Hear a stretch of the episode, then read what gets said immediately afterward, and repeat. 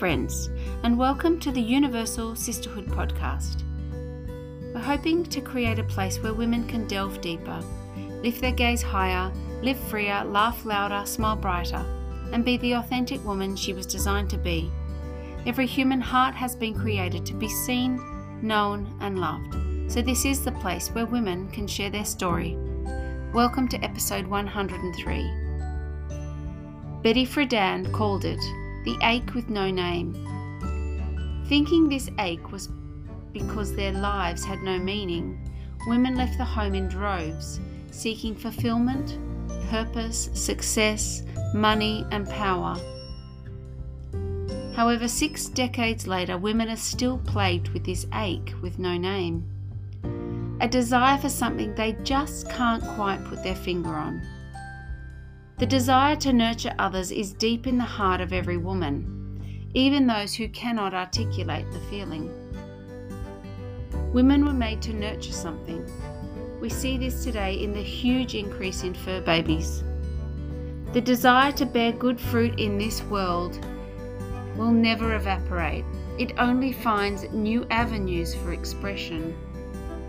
In today's episode, I chat with a beautiful woman named Jacinta. Jacinta and her husband experienced the crushing realization of infertility. After much heartache and questioning, they surrendered themselves to the will of God, and many long years later became the parents to two unique, curious, and wonderful little boys.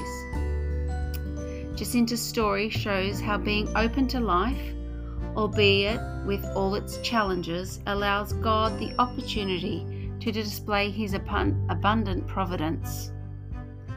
God calls each and every one of us to stretch our idea of what we think our lives should look like and to entrust them to Him. Let Him fill in all the gaps along our earthly pilgrimage.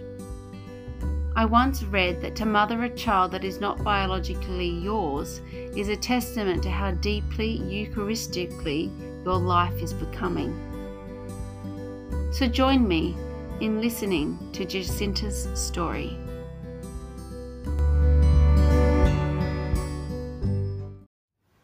Just quickly before we dive into the conversation with Jacinta, this is your last chance to register for the Arise Women's Retreat this September in Glenbrook at St Finbarr's Parish. I would really love to see you there. We have wonderful speakers, some who have flown interstate to speak with you. The food is amazing, the company is amazing, but most importantly, your relationship with Jesus is going to be amazing. Eucharistic healing adoration just tops off the whole day, where you encounter Jesus Christ, the Son of the living God, in the appearance of bread right in front of you in Eucharistic healing adoration, where you reach out to him like the hemorrhaging woman. You lay everything at his feet and ask him to bring those broken places, those places in your heart, back to life. I really want to see you on the sixteenth of September. So this is your last chance. Registrations close on the ninth of September. Go to the link in the show notes to register, or hop on over to try booking dot com and type in Arise Women's Retreat. Can't wait to see you there. Enjoy the conversation with Jacinta. Welcome to the podcast, Jacinta. Before we dive into the conversation, I would love for you to tell the listeners who you are and what your life looks like right now. Okay. Um, uh, as you said, my name's Jacinta. I live in a small, really small town, just twenty minutes out of Toowoomba, which is in Queensland, uh, where I was born and raised, um, left for a bit and then came back. So um, I have extended family and friends all here that I've I've spent years forming those connections. And I live with my husband, who's a tradie, and I'm a stay-at-home mum. I have two little boys, nine and four, but he's turning five next month. Fantastic. Well, that's yes. all very, very lovely. Jacinta, have you yeah. always been Catholic? Yes, I was raised into a um, faithful Catholic family, so baptised all the sacraments. Um, went to a, a Catholic primary school. Then I went to a non-Catholic Christian high school for a couple of years, then was high, um, homeschooled mm-hmm. um, for the remaining years. But um, my faith came from home. Um, it was just a part of what we we always did every day, with family prayer, rosary at night, um, conversations at the dinner table. It was just a, a part of, very important part of, of our lives. Mm. So I'm the eldest of five. Yes, and I had to be often, well, was all, often responsible, helped with housework and minding the younger siblings, particularly my youngest sister. Mm. Yes. Did you always feel maternal? Yes, yes. I, um, again, I, I had, I helped out at home a lot. I remember even as a child thinking I wanted to be a, a mum, mm-hmm. always. Then I went to uni. I um, studied education. So I was um, a teacher and did, mostly did the early childhood years. Um, I, I left. So after I, I finished, well, while I was working at uni, even I was also working with children um, in care sort of settings, after school care, vacation care, things like that. Um, and I met in that setting, I met some children who had who were in foster care. And I didn't really understand why, but I observed some of their reactions when they found themselves in stressful situations and so forth. And I I, I, I literally had to, when they, they would literally take off sometimes if the situation got too tense for them. I'd literally chase them down the street. Uh, sometimes they were so scared. Um, so without understanding it, I had observed a pattern.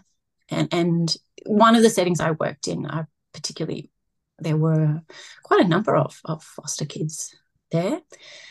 Um, then I left, I got a job teaching, and I left Toowoomba for a while, but I had a um, a boyfriend and um, so I, and he was in Toowoomba, and um, he, we were doing the long distance relationship, but I felt I couldn't really make, it was getting to the point I had to make a decision about what I was going to do about this boyfriend. So um, we were spending a lot of time on the phone and, and flying backwards and forwards, but I, I left that job, which I loved, teaching job, to decide whether I go back home, basically, to decide if I was going to marry him or not, and then I did.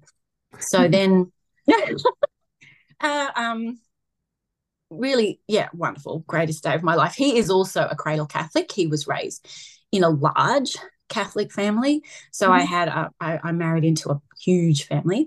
Mm-hmm. Uh, he's the eldest uh, as well.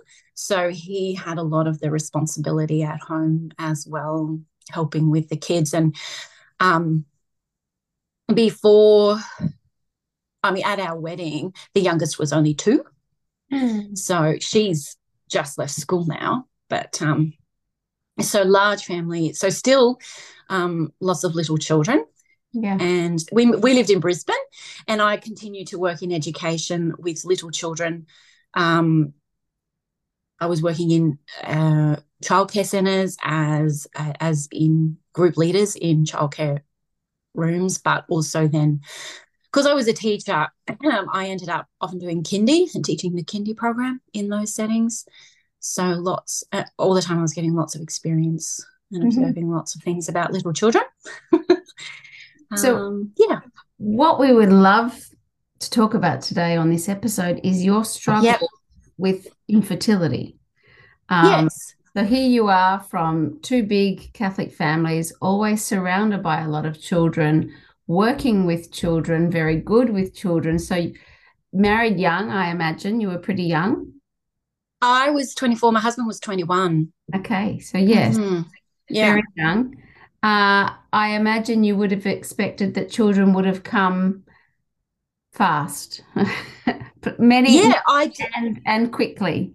Uh, was yes, that- I yes, I um, it didn't occur to me. On, to be honest, I must say I was very busy with work and I did enjoy it, and busy with getting married and planning a wedding. Once I got married, once we settled, yeah, I really, that's what I've always wanted. That's what I was hoping for. And all of a sudden there was a, a lot, a strong desire there. Um, we didn't actually really own that much or anything, but it didn't matter that much to us. And we always knew we had a supportive family around us anyway. Um, but we, we just assumed, you know, that that's what was going to happen, hmm. but it didn't. Um, how how I, soon into your marriage did you realise that children may take a while to, to come? Um, it got to a year, and I more than a little over a year, and I was just chatting to, well, it was my mum. Yeah, I was going to someone close to me, but it, who's closer than your mum? It was my mum, and she she basically um, said, uh, you know, maybe oh, I've always had a lot of pain every month, very crippling pain. And she said, you know, maybe sometimes that's a sign that maybe you might need to do some investigations and just go see the doctor. And because she said that, I did. Um, it had been over a year, and yeah, it, it, I had incredible pain every month. I just thought that that was just part and parcel of it all. It never occurred to me that it w- was a sign of something unusual. Um, but uh, yeah, I went to see, we knew um, being all, being both Catholic, and we were very clear on, we're well brought up, well raised, well taught, knew what the teachings were. So I V F was never a thing. It, it, I think we barely mentioned it, really. We knew that wasn't what we were doing. But there were in Brisbane some Catholic doctors who did NaPro technology, so I went to see them. And that's where um, I got the ball rolling. I did everything I was told. I ended up um, having a... Uh, some months into that, I ended up having a lap- laparoscopy. Um, that was at, at the Royal Brisbane Hospital. And that was actually a really quite a long, lengthy um, process. It was about four hours, I think, because they, they found so much in, well, the doctor, very good doctor, surgeon, found so much endometriosis in there. It took him quite a long time, mm. and it was quite extensive.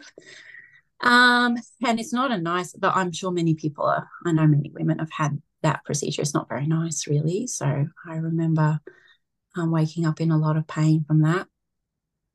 So yeah, that was my diagnosis, but I kept going anyway.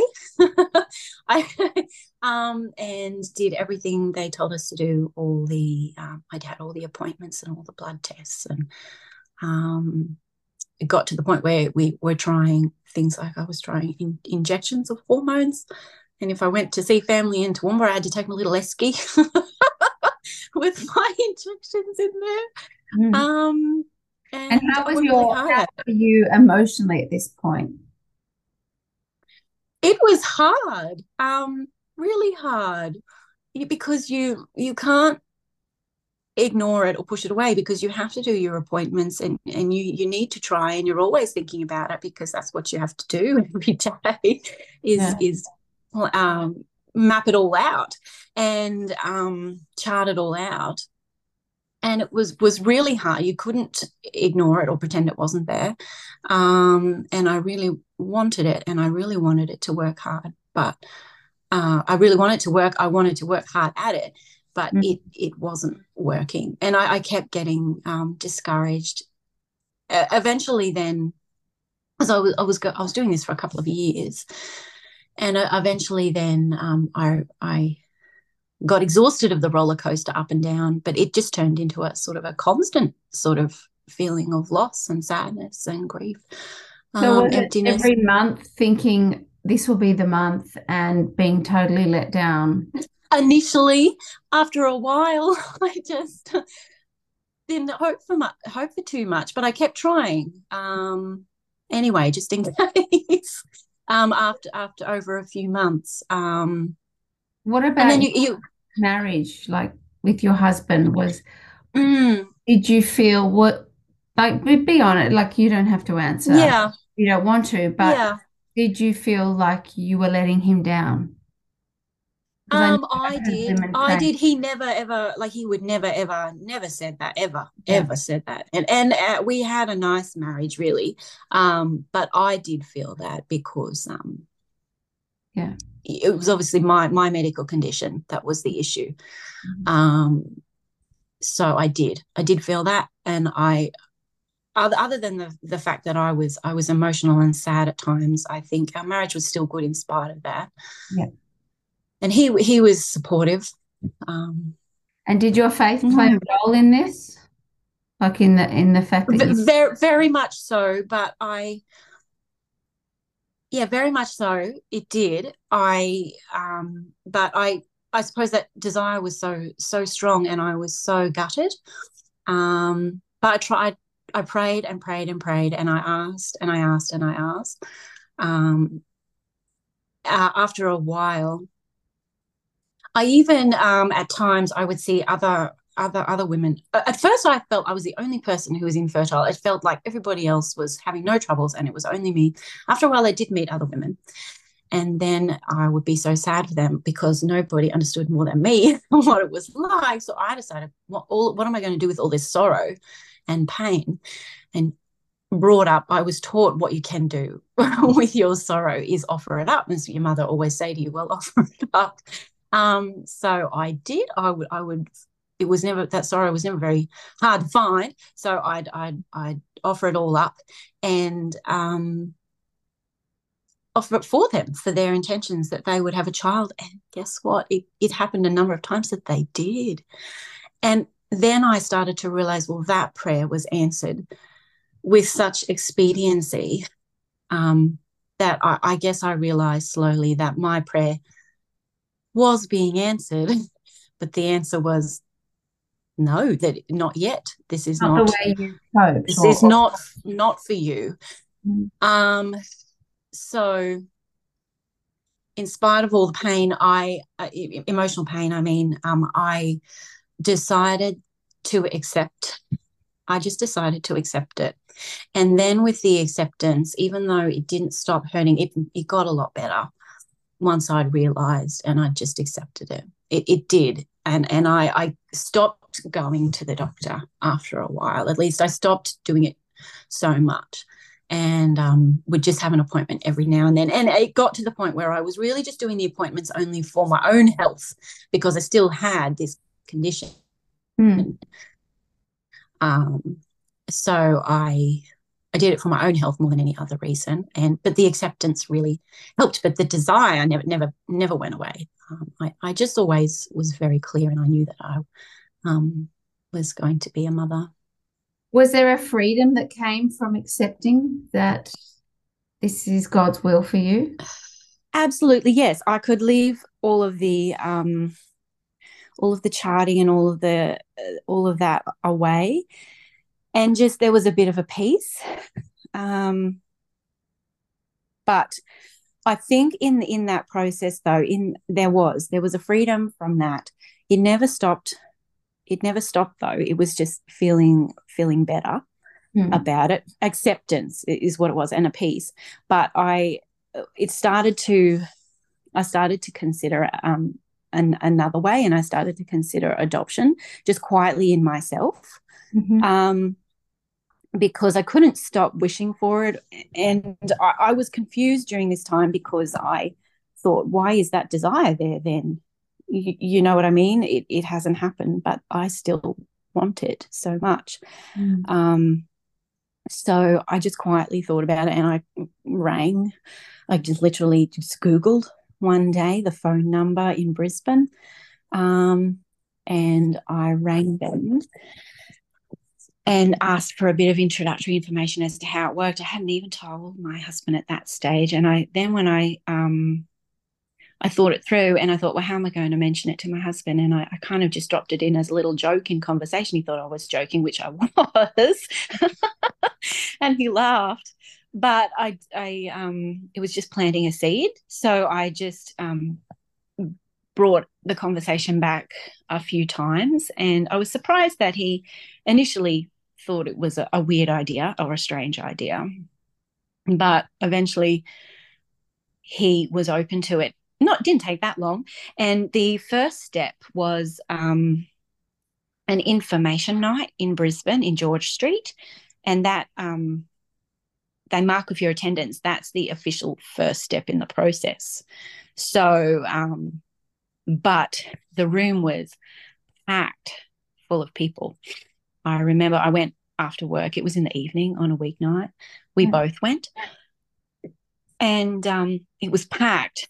But me being me, um, I, I'm not um, really a pushy person, but when it matters, I, I just don't ever stop.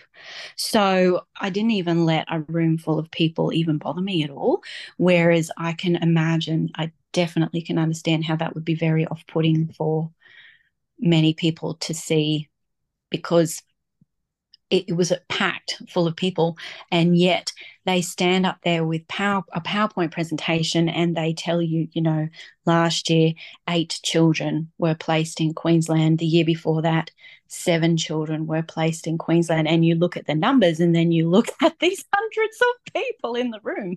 I can understand. Wow. But um, as a matter of fact, those numbers yeah, really do turn so many people away. And I just didn't get turned away. I didn't. Wow. So, um, so really eight eight children were placed in. And look, I don't know. Or, or adoption. Yeah, I, I adoption. Yeah, mm-hmm. it, local adoption too. And then there would be another, say, you might say twelve children, uh, international adoption. Wow. And I don't know what numbers. I haven't been following it. I don't know what the numbers are like um, in more recent years, but I know um, with my first son that it was something like that for the whole year for local adoption. And hundreds um, of families wanting to take children. Yeah, yeah. And so most people think, well, I've got a snowball's chance in hell. Yeah. Um. So, which is understandable. Um, but I anyway, the, after that, the next step was to get some paperwork together for an expression of interest. And so at the end of two thousand eleven, I remember putting, I vividly remember putting that in the post box and sending that off. And so then we were put on the expression of interest register, and we were there for about a year. So it was no contact, um, no, no follow-up? Oh, I, look, I can't remember. They might just occasionally stay in touch with you to tell you this or that or whatever, but there wasn't a, I didn't hear a lot from them, mm-hmm. um, just to say, obviously, we've received it, you are on the expression of interest register. They might invite you to some training or something like that, or, or an information session. Um, we bought a house actually in that time and started renovating it, which was just what we needed at that time in our lives because it just kept us busy. We did that on the weekends and we're always talking about the next thing we were going to do to our house.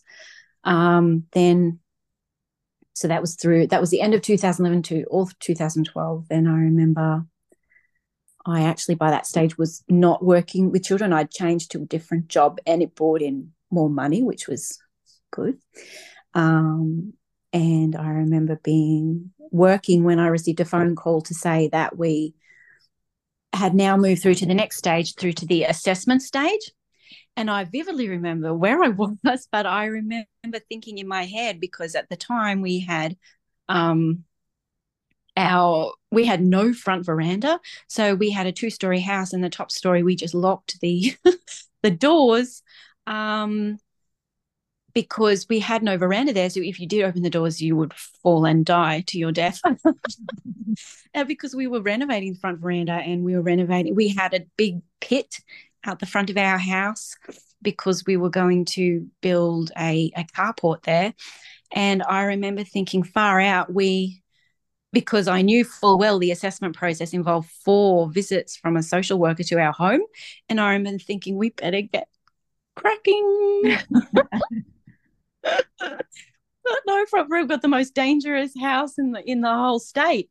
Um, So because they do come and do safety checks and all that sort of stuff on your house and see if it's a suitable place for a child to live. So I thought it definitely was not at that moment. So we got we got going. My husband's family has lots of tradies. So we got going really fast on our renovations. It made us go really fast. Yes, so that was a big year. That was there's a lot, a huge amount involved in the assessment process, and it did take a whole year. Um, so by the end of twenty thirteen, though, we we did have those four visits, and I went, me being me, when I really have my heart set on something, I, I do it one hundred percent, and I put everything into it, and I even made sure I had biscuits baking in the oven when the social workers came, because I thought it would feel really homey, and they never even eat them. Mm-hmm. But I I made sure we had all colour coordinated cushions, and I even, for goodness sake, so silly, I went and just in case, I made sure the linen cupboard was all clean and tidy and neatly folded. And of course they don't look in your linen cupboard. That would be weird. But I just was very, very um, over the top. We did get approved by the end of the year. um. Yeah, by that stage, you've told them everything about you. They they want to know everything. So you, you have to be aware that they're going to want to know everything. And we were approved at the end of twenty thirteen. So I remember we went out for dinner to celebrate. And I remember that as well. So, how beautiful. Yes. Mm.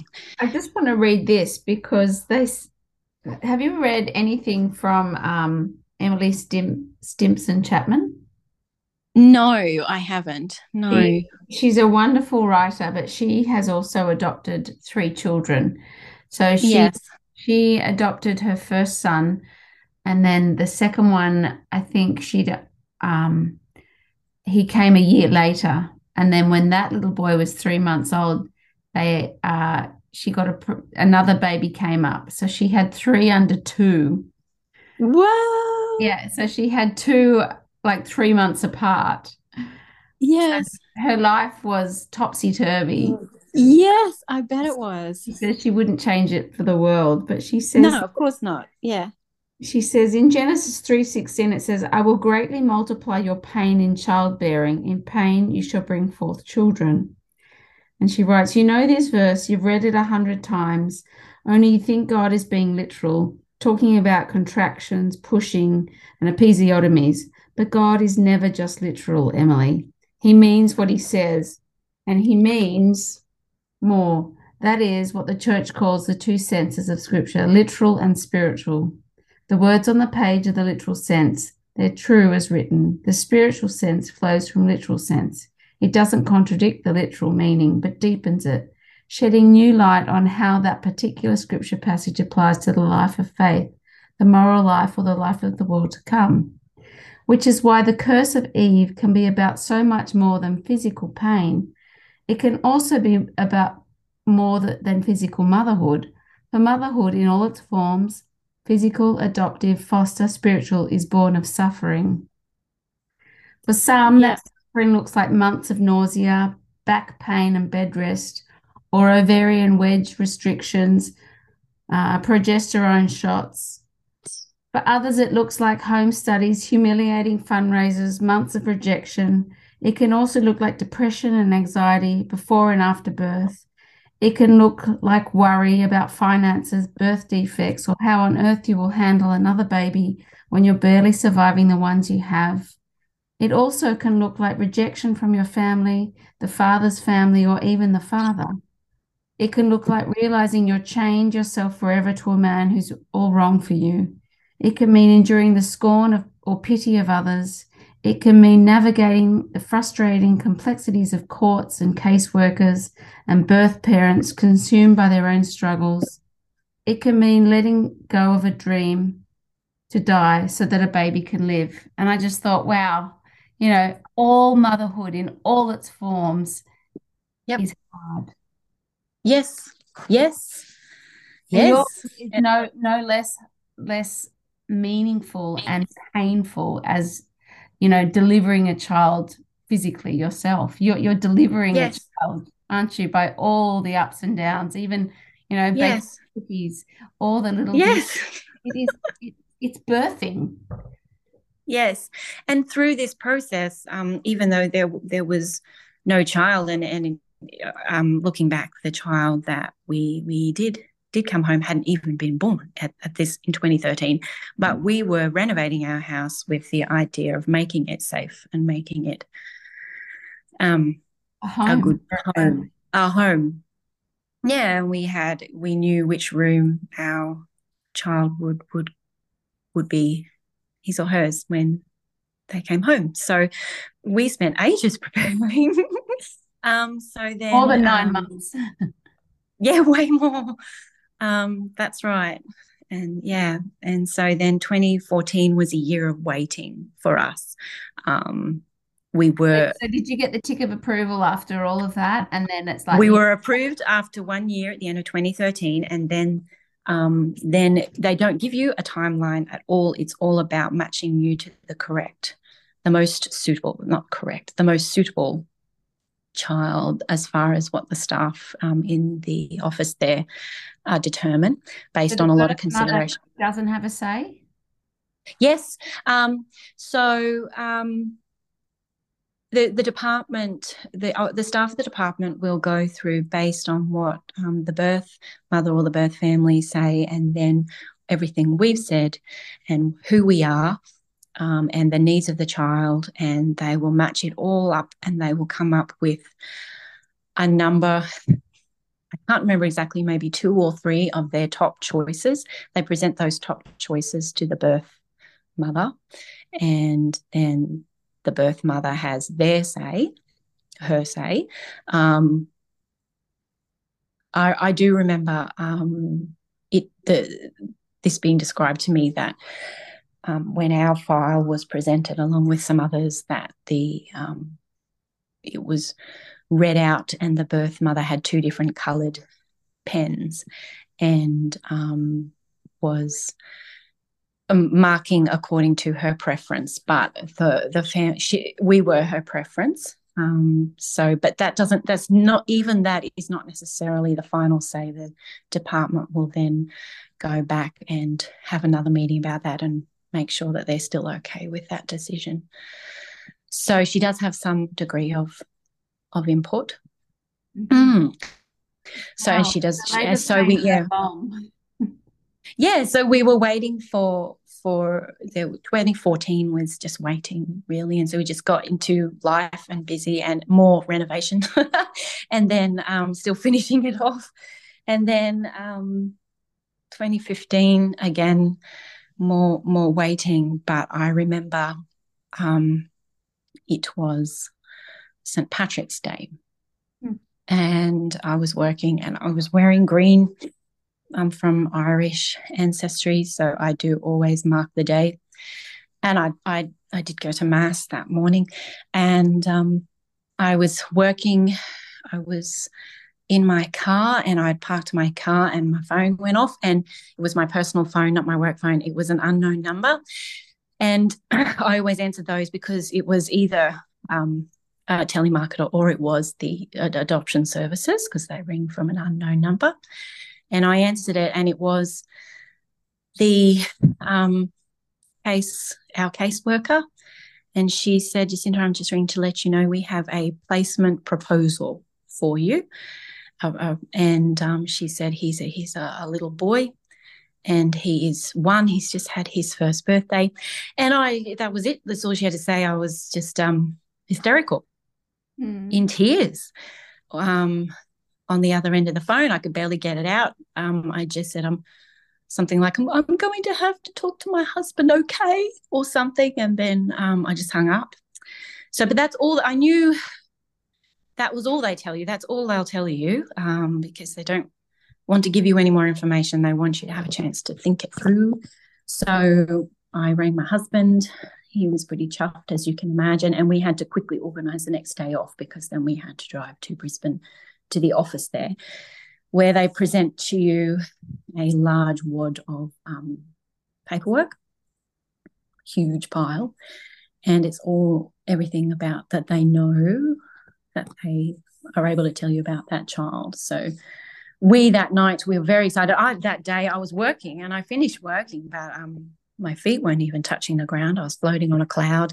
But then that night, um, nerves hit, and, and my husband and I were up in the middle of the night. We couldn't even sleep, and we were up.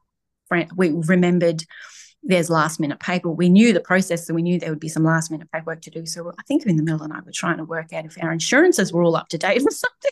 Can't even remember. And because we lived at the beach at the time, we we were up um, early already. We couldn't sleep, so we went and had a walk on the beach and try and calm ourselves down, and then we drove to Brisbane um, at the appointed time. And we learnt all about our son, who was to be, not yet, but um, just such a cutie. They show you photos, and you uh, that you can take it home. So we... We did, and we um, they tell you that um, you are not to accept the placement proposal for a mandatory, I think it's forty-eight hours. It could be more than that, thirty-six, but I think they deliberately usually time the phone call for a, a Tuesday, then you have your meeting on a Wednesday, so that then you officially accept the placement if you're going to on a Friday. And they even give you, like, the time. Like, it has to be down to that hour. Um, so we we read through all the information, and there was nothing at all that would would make us say no. So we rang to accept the placement proposal, and um, that was a Friday. So more celebration, and we just then you don't you don't know then if it's going to be. It could be two weeks or it could be six weeks until the court date. Um, for us, there was Easter, so it was um there was Easter, so we had to have Easter. And then once Easter was out of the way, we went to court. So we were finishing getting the house ready. In that time, we bought the cot. And you you get to ask the foster carer what's needed and what type of car seat you need, what type of pram you need, that sort of stuff. So we did all that, went to court. And um, that was so exciting. And then went we went to our local court where we were living at the time. Then we went straight from there to to meet him for the first time. He was living ten minutes away with his foster carer from where we were living at the time. Yeah, and I remember I even remember before I even knew where he lived officially, because I didn't actually find out until the court day, but I remember seeing one of the photos actually that they gave us, and I thought, I know that place, and I had the strongest hunch that he was living pretty close by. um, yeah, so... Yeah, I had so many emotions. I had had so many emotions. So, and then, you know, the, the awareness that there's huge loss in the other story as well. So we went to meet him for the first time, and I, I remember sitting in the car. I had so many emotions all at once. Um, my husband was so excited that we parked the car out the front of the address we were given and said, come on, come on, come on, let's go. But I wanted to stay, which was weird after all these years. But I, I was part terrified, to be honest, mm. um, nervous and anxious and overwhelmed. Um, so, but anyway, I had to do it, knocked on the door, and um, there he was, because he was a toddler. He, he was running around. He ran over to see us because we were some exciting new people, and um he liked to look down at my shoes for some reason, liked my shoes, and then he looked up and gave my husband the, the first hug. He's always been a daddy's boy, so he still is now. So, mm. um, yeah.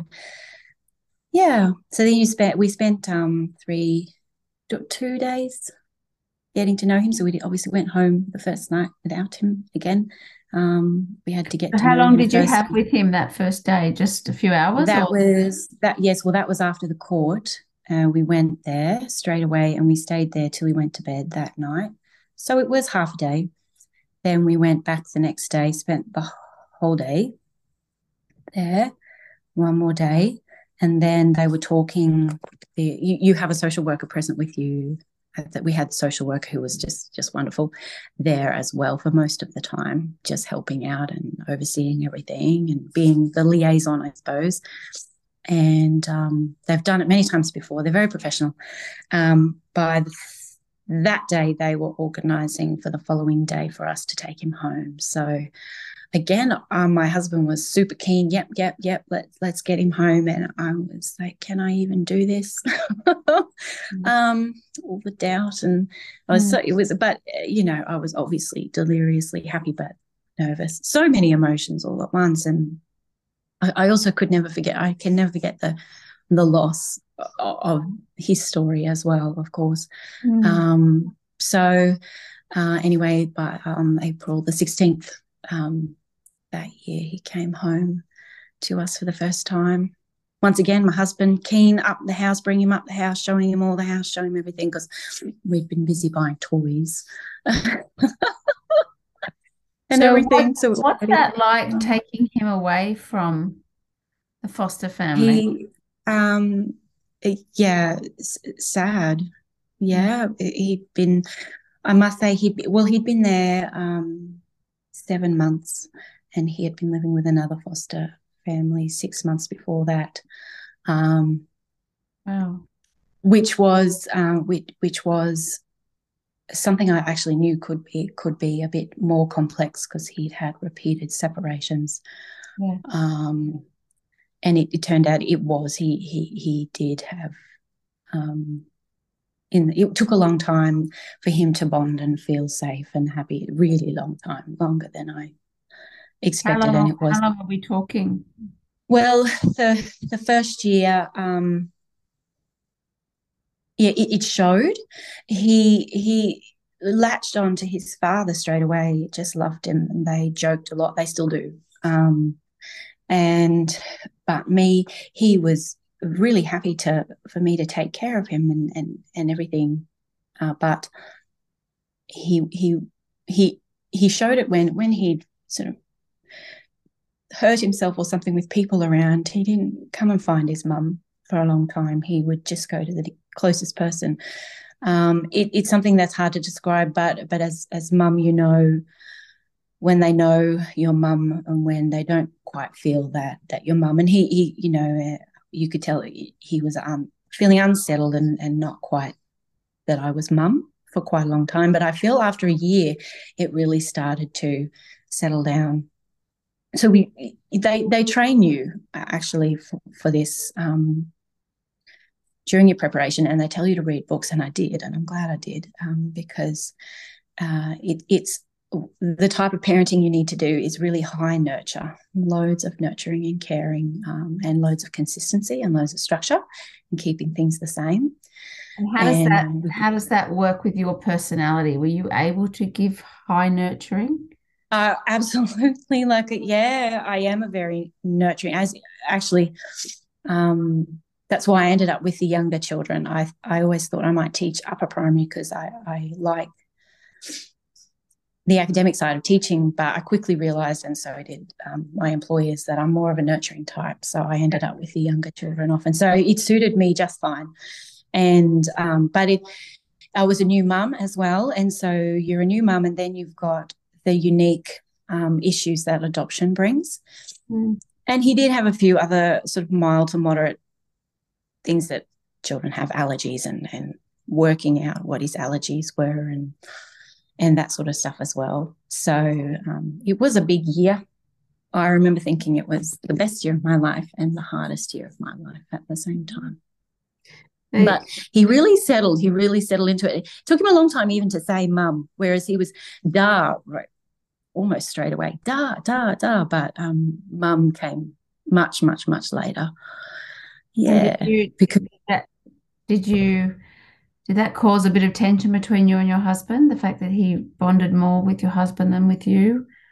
Was there a um, no, no, there wasn't. But I and I and I had read actually it, um, in one of the parenting books actually specifically about toddlers, because he was a toddler, that often toddlers newly, when they're new in the family, will prefer one parent over the other. And um, I actually... was it was a great thing that I was able to also reach out to other adoptive parents, and there was another family where their son was placed around the same time as my son, and um, they said the same thing, that he preferred one parent over the other. So that was, I was at peace with it, and I just knew I had to be patient. But I do remember saying to my husband once, make sure you encourage um, him him to to this is this is your mum sort of thing. So mm. yeah, he took that on board. So yeah. but there was it was it was um yeah. But being a new um being new parents, it, it creates a whole new dimension to your marriage as well, for sure. Mm. Yeah, and I was tired. We were all tired. It's interesting that you uh, received your son into your home after Easter, because yes. there really, really was a death, a dying to self, and then yes. a resurrection. Yes, yes, and it, it is when when you're when you become a mum, isn't it? That you you yeah. you do. Yeah. die to yourself, yeah, and it can be a shock to the system. Absolutely. As well. Yeah, but it, it's so beautiful that our Lord gave you that um, unique insight into the real Easter story, like that dying yeah. self yeah. and new life comes forth, like this. Resurrection. Yes, absolutely, absolutely. It was, it was, yes, and then of course, um, our our first. Christmas months later with with a child in our home. That's very special as well. Yeah, you can't yeah. Christmas with children is another level. Yeah. Yes. Yeah. Nothing like it. How many years had you been married before you received your first um son? We had been married eight years. Wow. Mm-hmm. Yeah. So but um I look back and I think, well, um adoptive parenting is is a it is a unique thing, and, and and in our society it's not very uh common or mm. uh, so um I'm glad that uh, in retrospect I'm glad I had a, those extra years for our marriage as well, and to get more settled and um to be a bit more, just more maturity, more wisdom, um and that I'd had more time to accept that I was where I was supposed to be, that where God meant me to be. So um, in retrospect, it was perfect timing, but it seems like a long time. Oh, yeah. He has perfect mm. timing, even though we think it's not so perfect in the while we're going through it. But when you look yeah, back. Yeah, absolutely. You see that yes. he, it's perfect. He yes, and I, I am very human, so I react very in a very human, human way to all the disappointments and all the struggles. yeah. But um, all the time God's got it all under control. Mm. Motherhood's worth the pain, and it's worth the waiting. Yeah. Worth yeah. the work. It's worth the demands. Yes, it is. Yes. Um, yeah, you wouldn't have it any other way. No. So then after a year, we, we finalised the process um, after a year. And so then that's all done as far as your involvement with the department. But then my husband was the first one to say, well, let's get a sibling for our son. Um, and I was exhausted, happy but exhausted. But I thought, wow, can I do that again? And um, but then, of course, with time, I noticed, I, I realised, of course, that adoption doesn't happen overnight. So I still had lots of time to get more used to being a mother and um, and and having our son with us.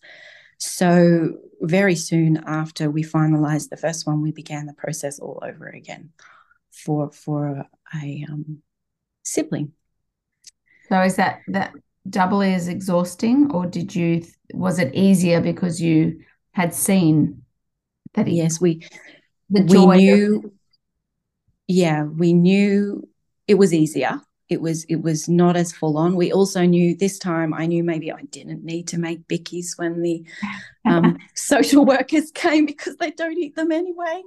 Um, and I was more relaxed. Um, still obviously did everything we had to do. We could, um, there were some aspects of it we could use again, but change it just a little bit, because obviously now we were in new circumstances, and we had moved house as well. We actually moved back to be closer to partway through that process anyway, we moved back to be closer to family, which I'm extremely glad. Again, that was God doing that again, because now um, I really need them.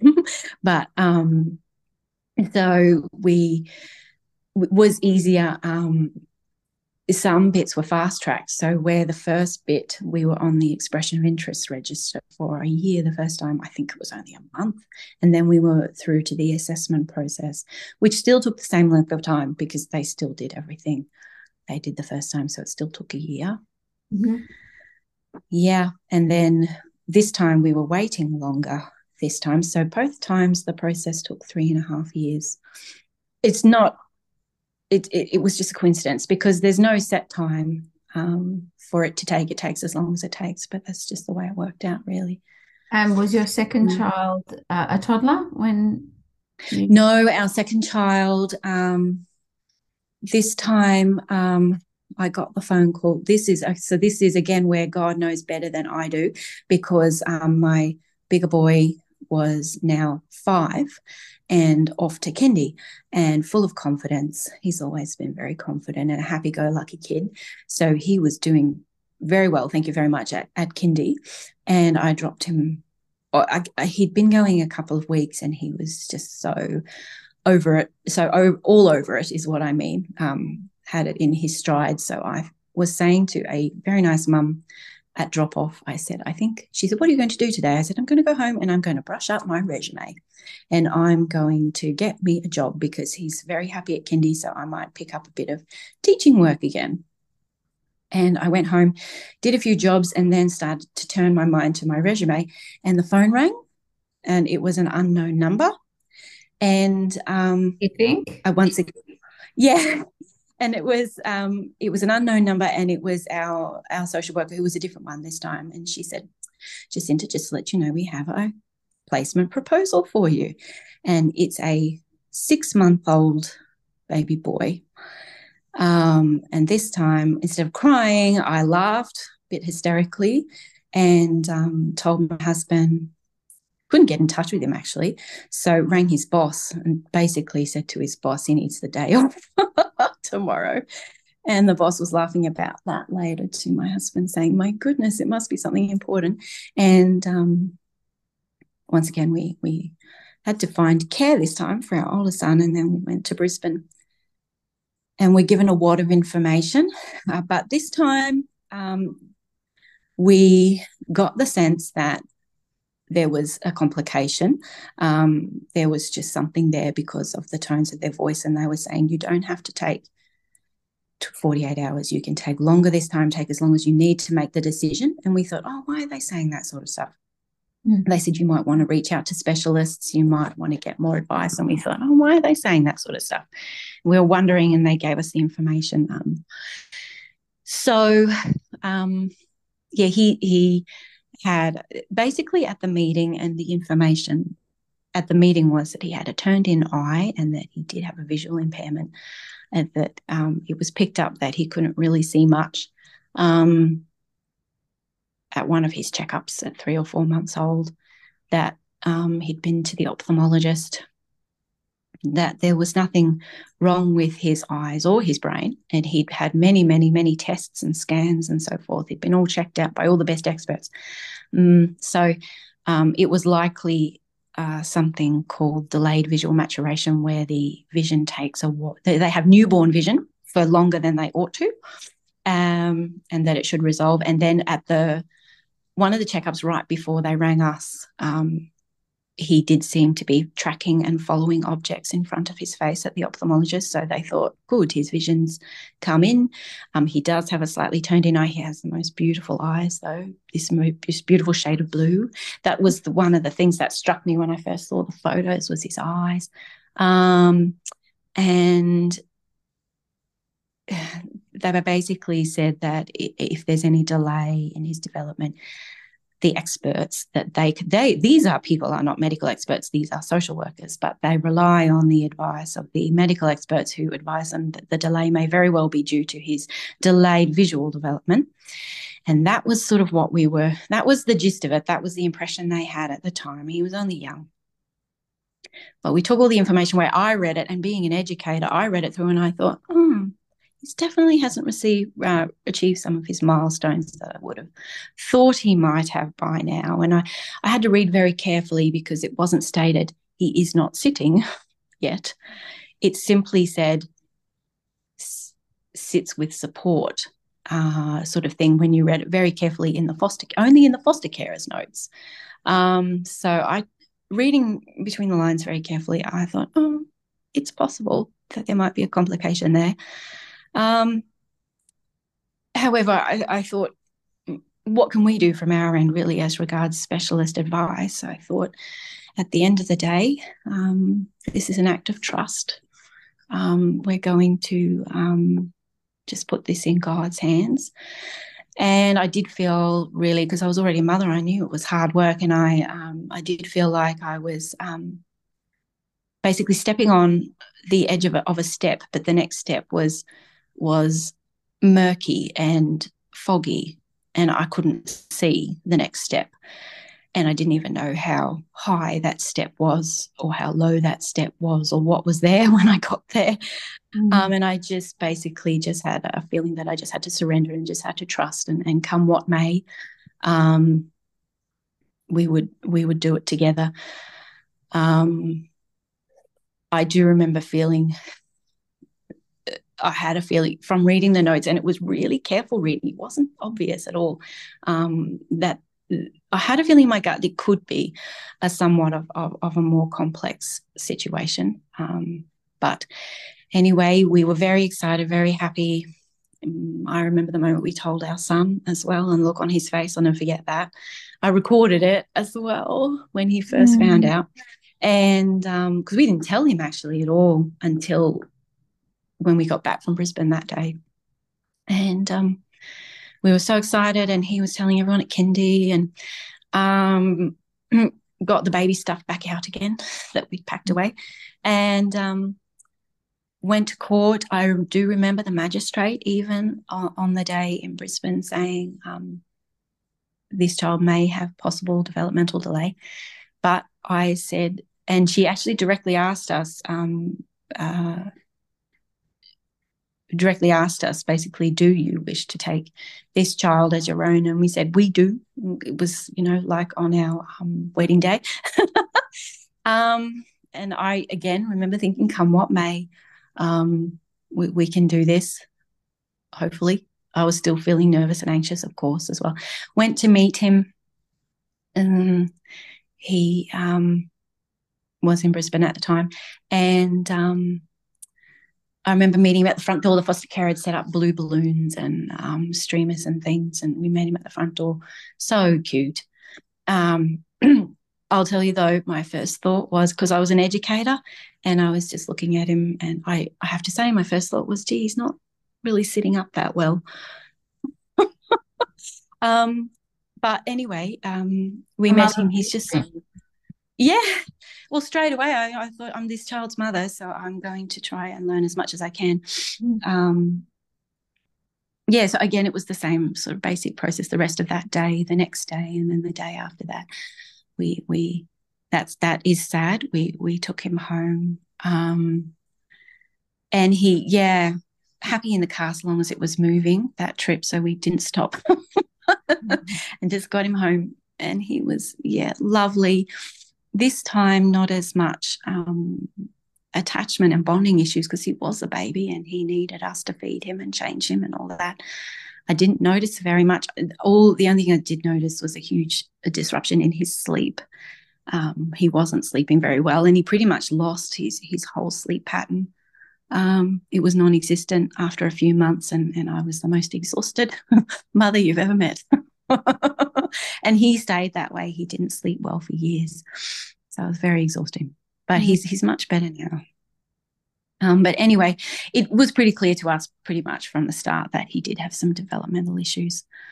Um, yeah, uh, possibly more than... So I was going to say possibly more than... the impression I got, or the impression that the social workers had. I remember ringing the department at one stage, um, and they seemed taken aback by by what I was saying about my concerns. I think they hadn't realised.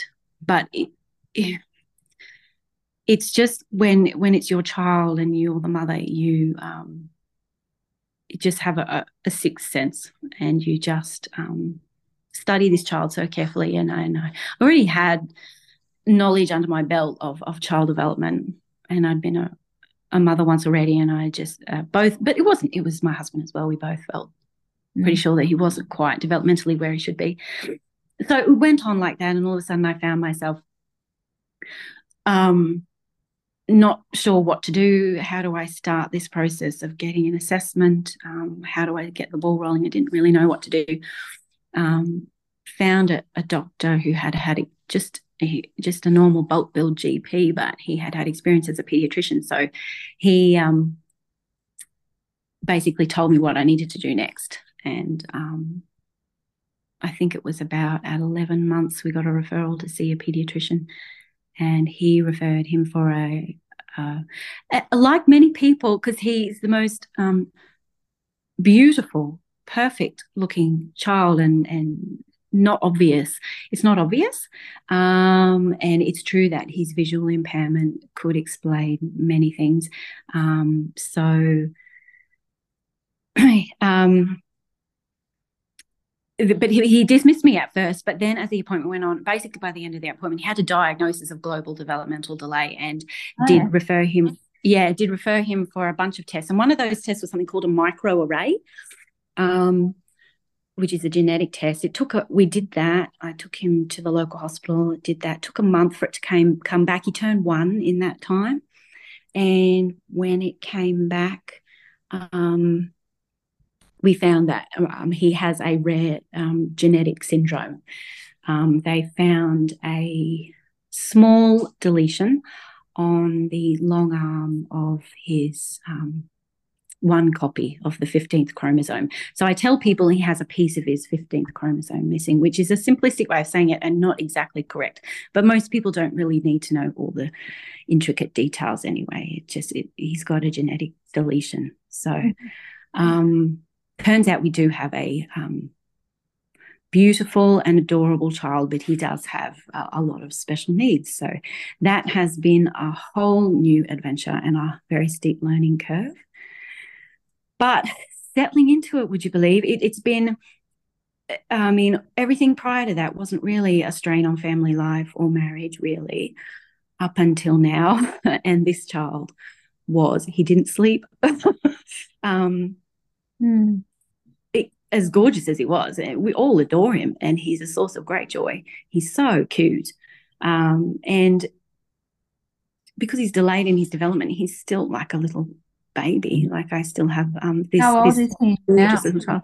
He's nearly five, mm-hmm. uh, but he, he's still quite babyish, yes. And it's cute though. He's ridiculously cute, um, so he's very endearing. Everybody loves him. Mm. Um, Uh, but um, it, it, he didn't sleep, um, and it's been obviously, um, uh, yeah, hard, but very rewarding as well. And as you said earlier, there, there's no way I would, I would ever do anything differently at all. So I'm glad I took that leap of faith. Mm. Absolutely. And how, with these other pressures and dynamics, How how has your faith brought you through this? Yes, well, has it? Um, has it? Yes, no, absolutely it has.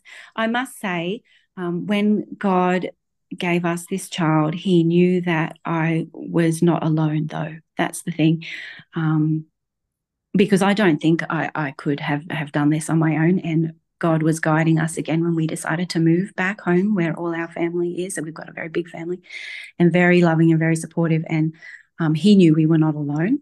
And mm. I think he knew that we needed other people. Um, I think I've had to um, be humble. I've had to learn to ask for help. I've had to learn that I can't do it all. I can't keep the house tidy and do everything. I can't. I have at times struggled to, with dinner and to get dinner on the table with the demands of everything else. And I've had to admit that. I've had to really be vulnerable, and but everybody's been wonderful, um, mm. so generous and kind. And, um, yeah, God was – I I just I just had to trust, and I just – God was looking after us. God's looking after us not only day-to-day but in who's he's, who he has put around me as well. So um, – yeah, I and I, I pray obviously for both my boys every day, but I pray um, I pray to Saint Lucy because she's the patron saint of, of people with, with vision problems, yeah. and we yeah. were able to give him a second name, which is a male um, derivative of, of the name Lucy, um, And he did at eighteen months receive another diagnosis of, of something called C V I, or cortical visual impairment, mm-hmm. um, because mm-hmm. even though his vision had improved, it wasn't. I, after a while, I started to realise he, he was not really seeing things very well. And um, I prayed I prayed to Saint Lucy um, every day, but his vision, it, C V I is, whilst it is the... Um, I think believe I read it's the leading cause of blindness in children in the developed world. Um, however, it's a it's also something that can improve with time. Mm-hmm. So um, it has. It just has. Uh, unbelievably, um, the way he's able to get himself around now, sometimes it's hard to believe that he has this diagnosis. Um, he, he he used to fall over and stumble over things at his feet. He, he still does, but he doesn't do it as much. He's mm. able to get himself around playgrounds and things independently. He was using a cane for a while, but he became a bit lethal with his cane. He started waving it around too much. So he has to do that only under supervision now. But um, using his cane helped him to be aware of what's down on the ground more. And so he almost doesn't, it helped him. He needed it for a while. It helped him, but Um, you it became a weapon. Yeah, it was weaponized. Exactly. It was a bit, yeah. But um, it, but it was also useful. He still loves it, but doesn't need it as much as he used to. And he he's improved so much. So I thank Saint Lucy. Um, C V I is in condition with the correct uh, intervention and help. It it keeps improving. Fantastic. So he, he's getting loads of help. Yeah. Um, Jacinta, if there was one thing you could say to a woman who is experiencing um, loneliness or feeling infertility or feeling that things are just too surmountable like this, what is one thing that you could suggest to them uh, as, as an um, encouragement or yeah. suggestion? Well, yeah, well, I... Um... wrote it down before, and then because I had to move places, I, I don't have it, but there's a, I think it's a verse from Jeremiah, and it basically in the Bible, and it basically says, um, for I know the plans I have for you, plans to prosper you. Mm-hmm. Um, I'm sorry, I can't remember the exact words. I know. But basically, yeah, basically it, it's saying that he has, God has it, he has it under control. He has a plan for us, and it's going to be a plan that will prosper us, that will be wonderful. It will, it's a wonderful plan that God has in mind for us, and I know it's hard. Nobody knows more than me how hard it is, um, but it took me, I was very human, believe me, I was very human about it, and um, had mm. very bad days, many, but I... Um, as we all do. Yeah, but in retrospect, um, it was all meant to be, and it was all for the best. And it was all exactly the way it should have been. Mm. So um, if I had um, conceived naturally the way that um, most people do, and had a family the way most people do, um, I never would have met my boys, and we would never have the family that we have now. So I didn't know what was best for me, God did. So mm. it's hard in that I know how hard it is in that moment. In the moment, I know, but it, it it will, once you discover what God's plan is for you, it, it will be all, all all all right. It will be okay. Yeah, that's, that's what I would say. Mm. Thank you for that. Yeah. I need to hear that too, as much as yeah, I yeah. yeah. Um, Jacinta, right. Before I finish the podcast, I always ask my guests something that has brought them joy this week. Can you think of one thing that has brought you mm, well, you, yeah, I, I was wondering if I could extend it back to two weeks because my oldest son made his first Holy Communion two weeks oh. ago. That brought me great joy. That was a wonderful day. And um, how beautiful. I was very, yeah, I was very proud of him. Yeah, that, he did that, all his, yeah, he did all his learning. And, um, yeah, he did so well on the day. That's such a special day. How yeah, it was wonderful. Yeah. And if you hadn't been in his life, then he may not have ever made his first Holy Communion. Correct. Yes, Absolutely. So what, a, what a beautiful yeah. plan that God likes. Yeah. Really yeah. In actual fact, um, not not so much the case with our oldest boy, but the second boy, his his birth mother actually requested he be raised a Catholic. Oh. So that's one of the re- yeah, that's one of the reasons we did get matched with with him.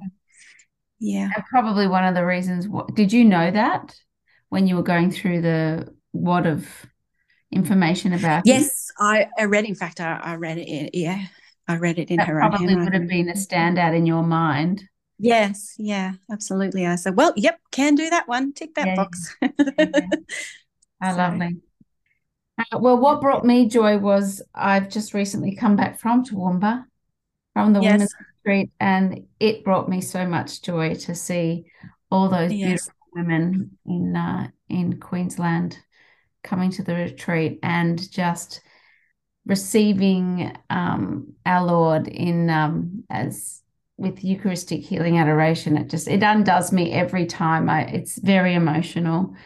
And just seeing these women who, um, a lot of them are country women who, uh, I don't, I don't know whether I'm being fair by saying this, but it's very hard to um, be emotional, I think, maybe with, you know, seasons, and you can't really be emotional because, you know, Mother Nature has her own way of dealing with things, and you just have to, you know, get on with it because, you know, it's mm-hmm. either going to rain or it's not going to rain, and there's yeah. no point, you know, being emotional about it. But yes. I was at the back of the church at, at adoration, and I could see the women like thinking, I'm not going to cry, I'm not going to be emotional, I won't be emotional. And then as soon as Father Nathan brought our Lord in front of them in the Blessed Sacrament, all their walls had fallen yes. down, and it was just yes. beautiful for me, yes. for them, for for Father Nathan. I think just to see it, it's it's such a beautiful, beautiful um, witness. Yes, yes, thank you. Yeah, that brought me joy and tears. Yes, in my, in my world. Yes, yes, it brought me joy too. Yes, oh, good, good. I had a wonderful time. Oh, that's wonderful. All right, Jacinta, it's late and I've got yes. kids knocking on the door, so I'm going to have yeah. to, I'm going to have to go. But thank you yes. so much for sharing your story, sharing your heart, and sharing your home with those two beautiful little boys that you now call sons. Yes. Thank you.